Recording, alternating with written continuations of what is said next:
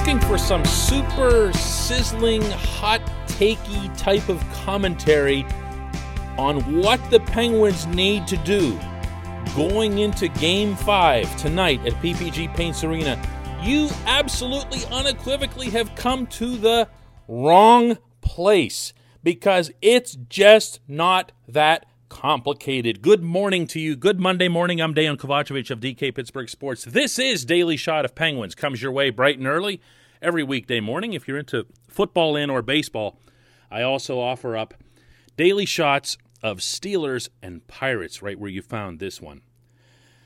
Penguins versus Islanders again tonight. 7:08 p.m. face-off, a face-off that the Penguins almost certainly will lose based on the way this series has gone so far and only winning 17 of 50 of them in game 4. My goodness. But the thing is that's not all that went wrong in game 4 pretty much everything except the goaltending went wrong. I just don't see anything in that game that can't be explained away by the Penguins just not having it. And this does happen. If you go back to game three, in the start of game three in particular, first 10 minutes. Let's do that. I thought being in that building with those fans, even though they weren't anywhere near as loud or rowdy or whatever as they were back in 2019, in part because the building was also half empty, I thought you would see the Islanders just come out the way they did eventually in the third period. I thought that's what you'd see from the outset.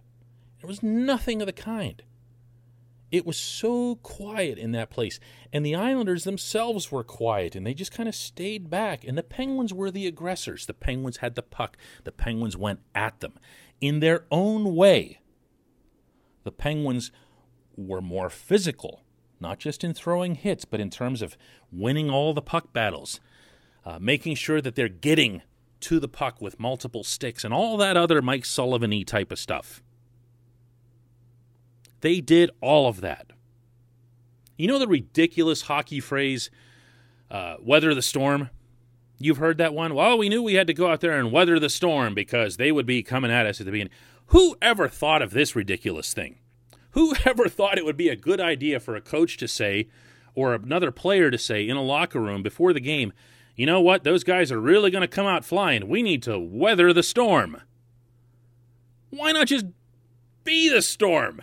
You know, who who decides who gets to be the storm?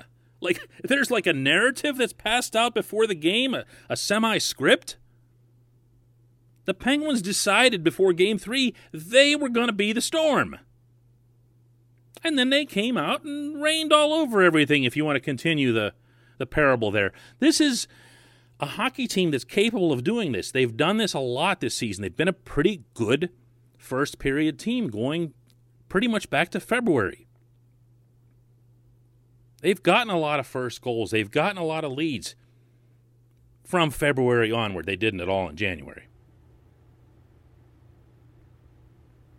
They're comfortable in being the storm. They have a lot of guys with that storm mentality, not just Brandon Tanev. They've got a bunch of them. And that's really that's really it. That's what needs to happen in this game tonight. It's not all that layered. This portion of Daily Shot of Penguins is brought to you by Fubo TV. Monthly cost of cable is over 200 bucks. Fubo TV is just 65 bucks a month to watch all the same channels including AT&T Sportsnet Pittsburgh. There's no risk, no contracts, cancel anytime. You get free DVR. There's no such thing as installation because it's an internet thing. And best of all, for listening to this program, our listeners get a seven day free trial and 15% off your first month by going to FuboTV.com slash DK. One more time, it's FuboTV.com slash DK to get 15% off your first month. I mentioned the face offs. The Penguins aren't the greatest face-off team. They've been cleaned by the Flyers at different points in the season. They've been cleaned by the Bruins with Patrice Bergeron taking a lot of draws. And the Islanders got to them. The Islanders aren't great on draws, but when you win 17 out of 50, you're just not bearing down. You're not all there. Maybe it's physical, maybe it's mental, maybe it's both. Maybe it's that you had the two games to one lead, but you're not all there.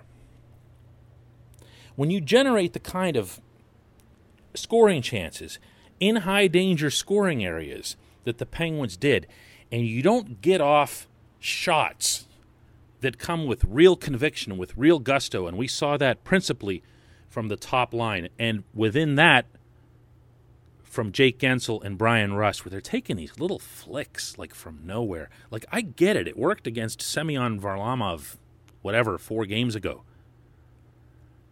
Those aren't going to do anything. You need your best shooters to bear down, and they didn't. Why? Didn't have it. Just didn't have it. How about the defensive breakdowns? Right off the bat, there was a really, really good chance for Anthony Beauvillier. Do you remember this in the in the high slot? He just waltzed in on Tristan Jarry completely alone, like there wasn't anyone around him. Simple pass off the boards. And all the Penguins had all their eyeballs on the boards. And next thing you know, Beauvillier's just coasting. How did that happen for a team that hadn't been doing anything of the kind for months?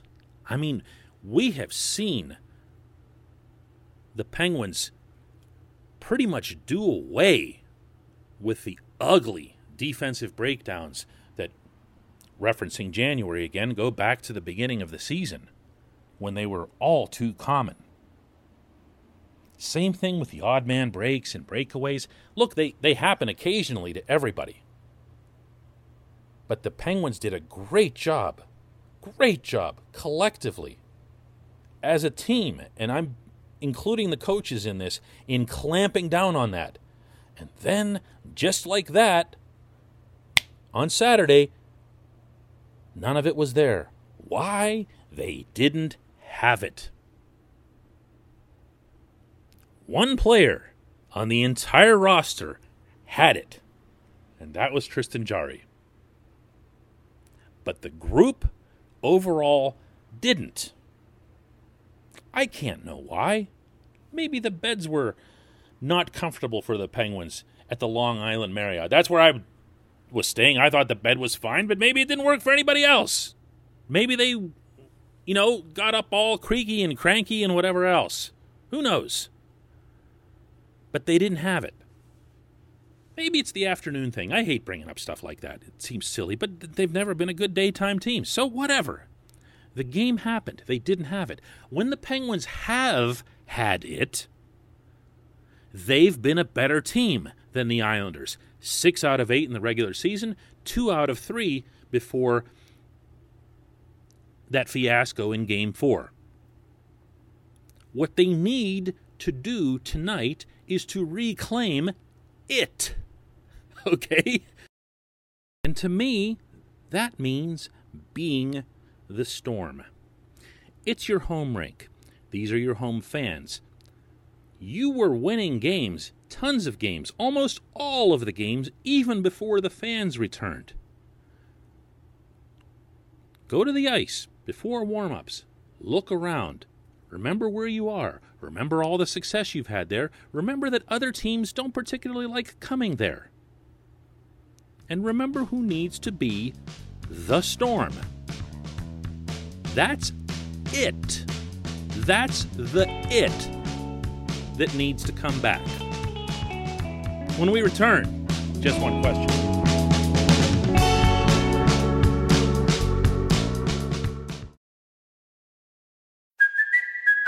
Kaley Cuoco for Priceline. Ready to go to your happy place for a happy price? Well, why didn't you say so? Just download the Priceline app right now and save up to 60% on hotels. So, whether it's Cousin Kevin's Kazoo concert in Kansas City, go Kevin, or Becky's Bachelorette Bash in Bermuda, you never have to miss a trip ever again. So, download the Priceline app today. Your savings are waiting.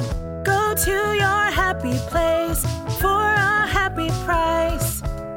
Go to your happy price, Priceline.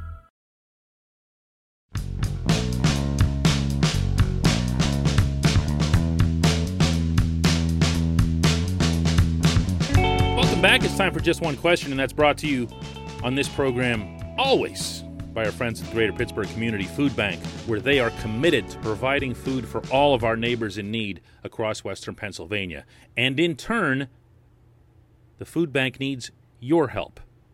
Visit pittsburghfoodbank.org to find out how $1 from you is all it takes to produce five full meals.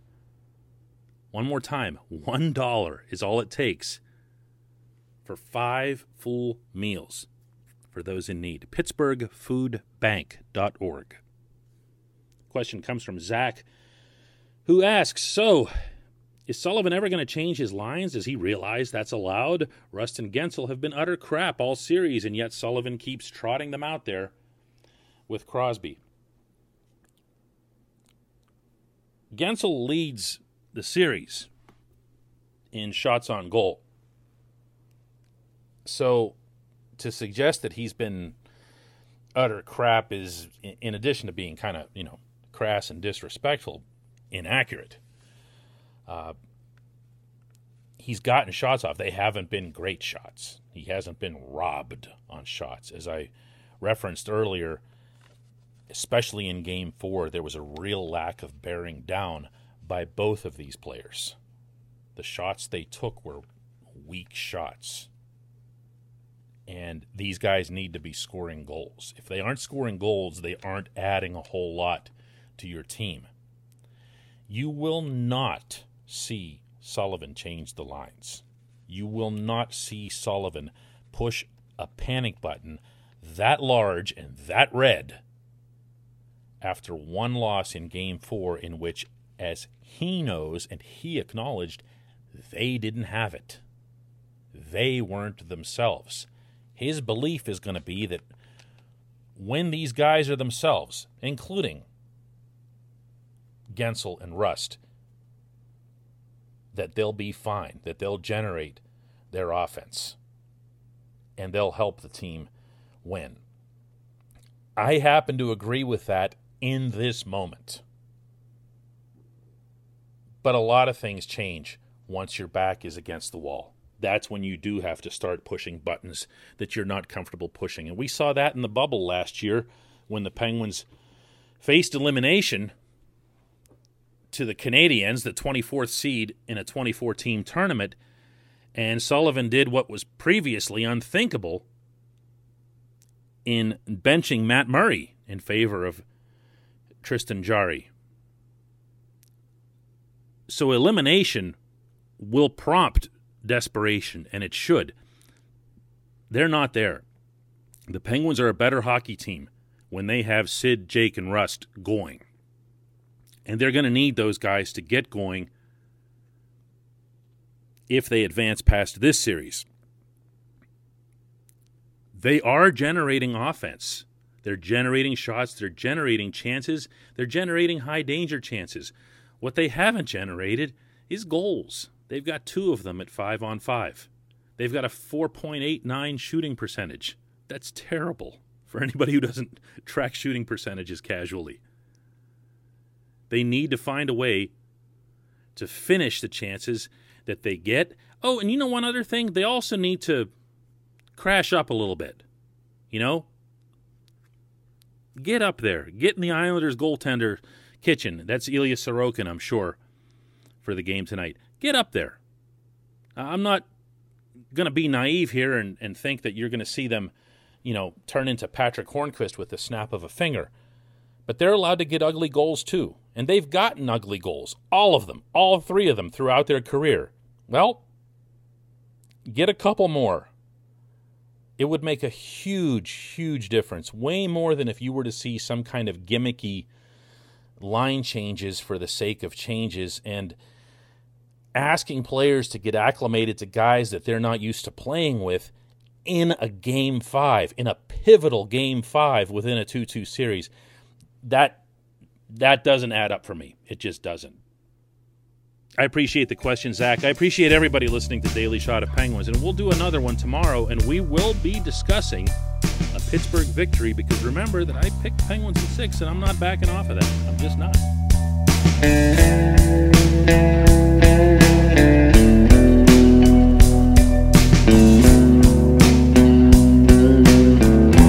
Park University in the heart of downtown Pittsburgh, they understand there's no substitute for real world experience and career building connections. Their innovative curriculum engages students with distinctive experiential learning opportunities. Point Park's pioneering co op program empowers qualified students to work in full time, paid positions with their corporate partners while earning college credits. Visit pointpark.edu/slash works to learn more. Career ready. That's the point. Point Park University your front door, your car, your gym locker, your gun. Safety is a habit. Learn more about how to keep guns safe and secure. Visit projectchildsafe.org.